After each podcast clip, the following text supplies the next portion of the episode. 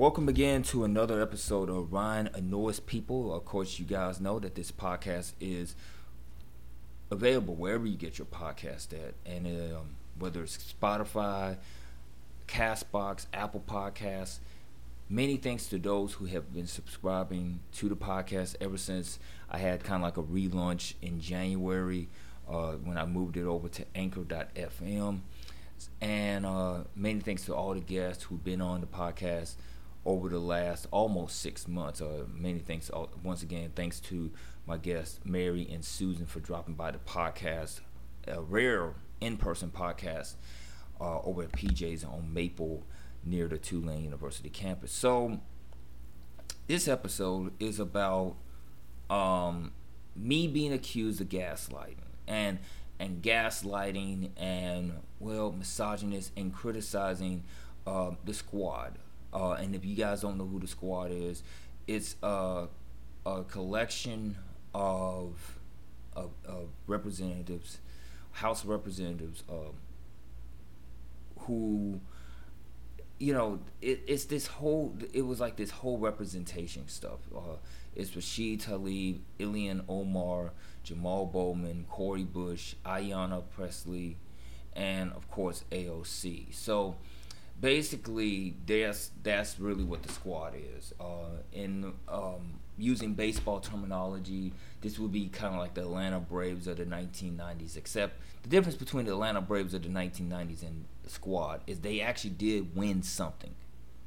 They actually did win something. You know, uh, Smoltz, Maddux, Glavine, and um, and they actually did win something. Let's let's put it that way. So that being said, this uh, this morning I quote tweeted an article from The Hill where AOC was complaining about being in Congress and how hard it is to be a normal person. And I stated that if she doesn't like doing this job, then she can do us a favor and resign and go back to being an activist. And I got accused by my aunt and and a couple of other people on the fact of why would I say this about a woman of color? Why would I say this about AOC? And I said, here's the reason why.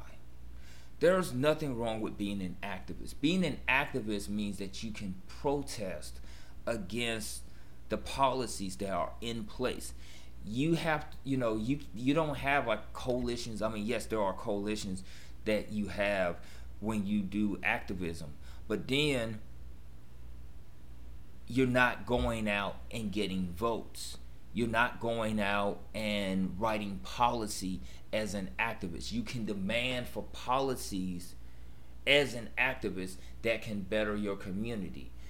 Example, here in New Orleans, we have a thing with um, the relocation of Gordon Plaza. Okay, a person who is an act, I know the people who are involved with um, the Gordon Plaza relocation. People who are activists for that, they can hold the politicians' feet to the fire because they are not going for votes. They are trying to demand policy that can better serve the people that are trying to relocate out of Gordon Plaza. And that's what we consider activism. When I was a teenager, um, I had wrote a column, which was kind of my way of activism, to getting uh, a bunch of houses, abandoned houses, down, uh, demolished in my neighborhood. I wrote a column about it, and I ended up going on television. I ended up talking to uh, the media, uh, the mainstream media in Memphis, and saying, "Look, we have a problem in this neighborhood. There's too many abandoned houses and you have too many kids that could easily a get sick or b they could uh, they could injure themselves if they went inside and on top of that you have a lot of, uh, of people who are on drugs that find those abandoned houses as places to do their shit or sleep in those or or squat in so we have to figure out a way to fix that problem That is considered activism. As a politician, I am supposed to work with people that do agree with me or people that don't agree with me and try to come to a common to a common ground or uh, uh, uh, to a common ground. Even though there are different paths to getting to that common ground, you have to have coalitions and by uh, coalitions and working with other people. Um, that being said, if you want to be a politician, fine. If you want to be an activist, that's also fine. But you can't do both at the same damn time. And that's what AOC failed to realize. That's what she fails to realize. That's what all the entire squad, by and large, failed to fucking realize. It's like, as most people don't, uh, as most people know, I was named for Ryne Sandberg, and Ryne Sandberg is in the Hall of Fame. And I remember during his speech when he got inducted, he talked about playing baseball the right way, you know, doing the little things, and also not looking for the camera and waving and pointing at the camera and telling the camera to look at me. I'm doing this. I did this. I hit a home run. That's what AOC is. That's what the squad is. They do all these this performative shit, and then when you criticize him, when you criticize him, it's oh you sound like a Republican or oh you sound you must be part of the establishment. That's bullshit. AOC and them, what bills have they gotten out of committee and signed into law? What have they done? I see more I see more about them I see more of them tweeting about cancel student loans or Green New Deal than them writing legislation for those things to happen. I see more of, of them going on TikTok and doing these uh, Twitch streams than them actually doing something. And the only reason why AOC gets on these um, these mainstream TV shows is because she passes the brown paper bag test. If she had been a dark skinned Latina instead of a white passing Latina, we wouldn't be seeing her ass on television. We wouldn't. We wouldn't.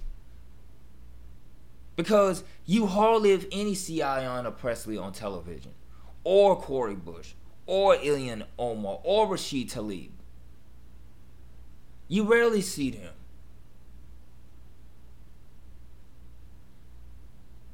It was something that I discussed with um, my my homegirl Bree. Um, I have a friend of mine, friend of mine named Shay. Shay is light skinned and I said to Bree, I say, Bree, we were always taught, people were always taught that if you were light skinned and you were light skinned, um, you were treated better. And you you you get that pass, you get that uh that acceptance by the mainstream, aka white folks. And it's like AOC only gets on these these talk shows and these these this talk show and she gets she gets deemed the face of the the Democratic Party because she is white a white passing Latina and on top of that on top of that the people who do the most you never hear they don't have to brag about what they do and that's the fucking problem. The people who do who who talk the most are the main people that don't do shit. Bernie Sanders hasn't. Bernie Sanders a guy what post offices passed. Post office, yeah, you got post office's name. Elizabeth Warren, who I actually did support. She talks about canceling student debt. And she talks about the stuff that happened with Corinthian College. She basically wanted to take credit for what Kamala Harris did when she was senator and when she was also California Attorney General. It's like the people that don't do the mo that don't do shit are always going to be the ones that talk the loudest. They're always going to be the ones that talk the loudest.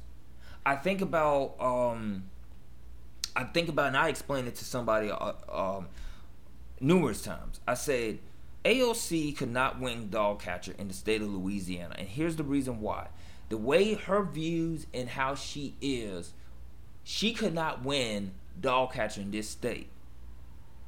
Okay, she can win in a place like New York, and the the district that she represents, she can win there.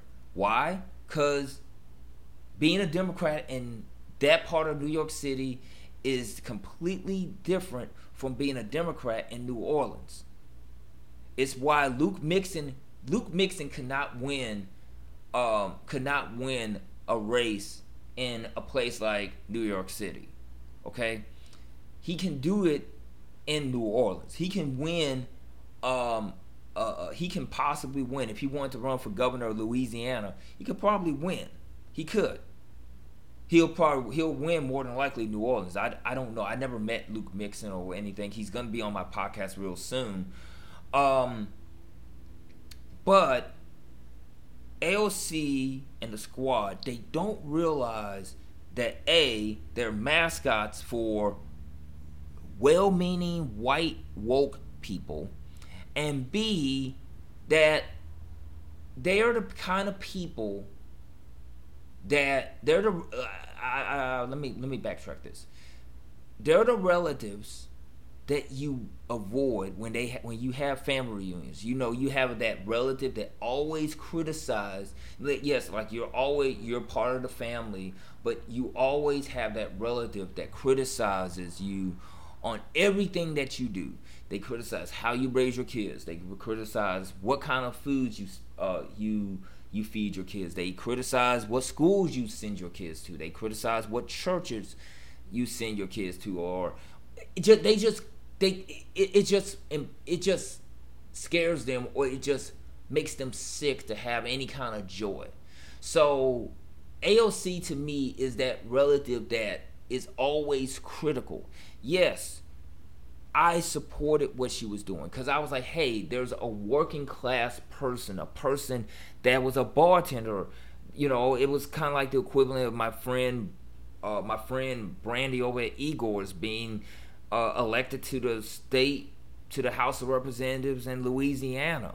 You know, uh, or my friend Christine being elected to uh, the Senate here in Louisiana. I was like, she's one of she's one of us and i'm like she's gonna be fighting for us but then when you don't know how to work with other people when you don't know how to um, just take small victories and build on those small victories then you're ineffective you're ineffective as uh, as a politician because if you want to be an activist i don't have a problem with that but if you want to be both at the same damn time and then you saying, "Oh my god, this job is too hard for me," then get the fuck out. And it's not me being misogynistic or gaslighting a woman cuz I would say that I said the same shit I'll say the same shit about Jamal Bowman. What Jamal Bowman talks about defund the police and shit, and he was talking about mass incarceration, but you got NYPD at a at a at a job fair.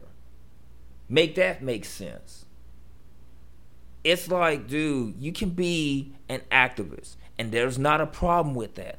But when you're trying to be a politician and an activist at, at the same damn time on the federal level, then there's a problem with that. And if you think that the job is too hard for you, then get the fuck out. I'm sorry. It's not being misogynist or anything. If you think the job is too damn hard for you, get the fuck out. Because people's lives are at stake.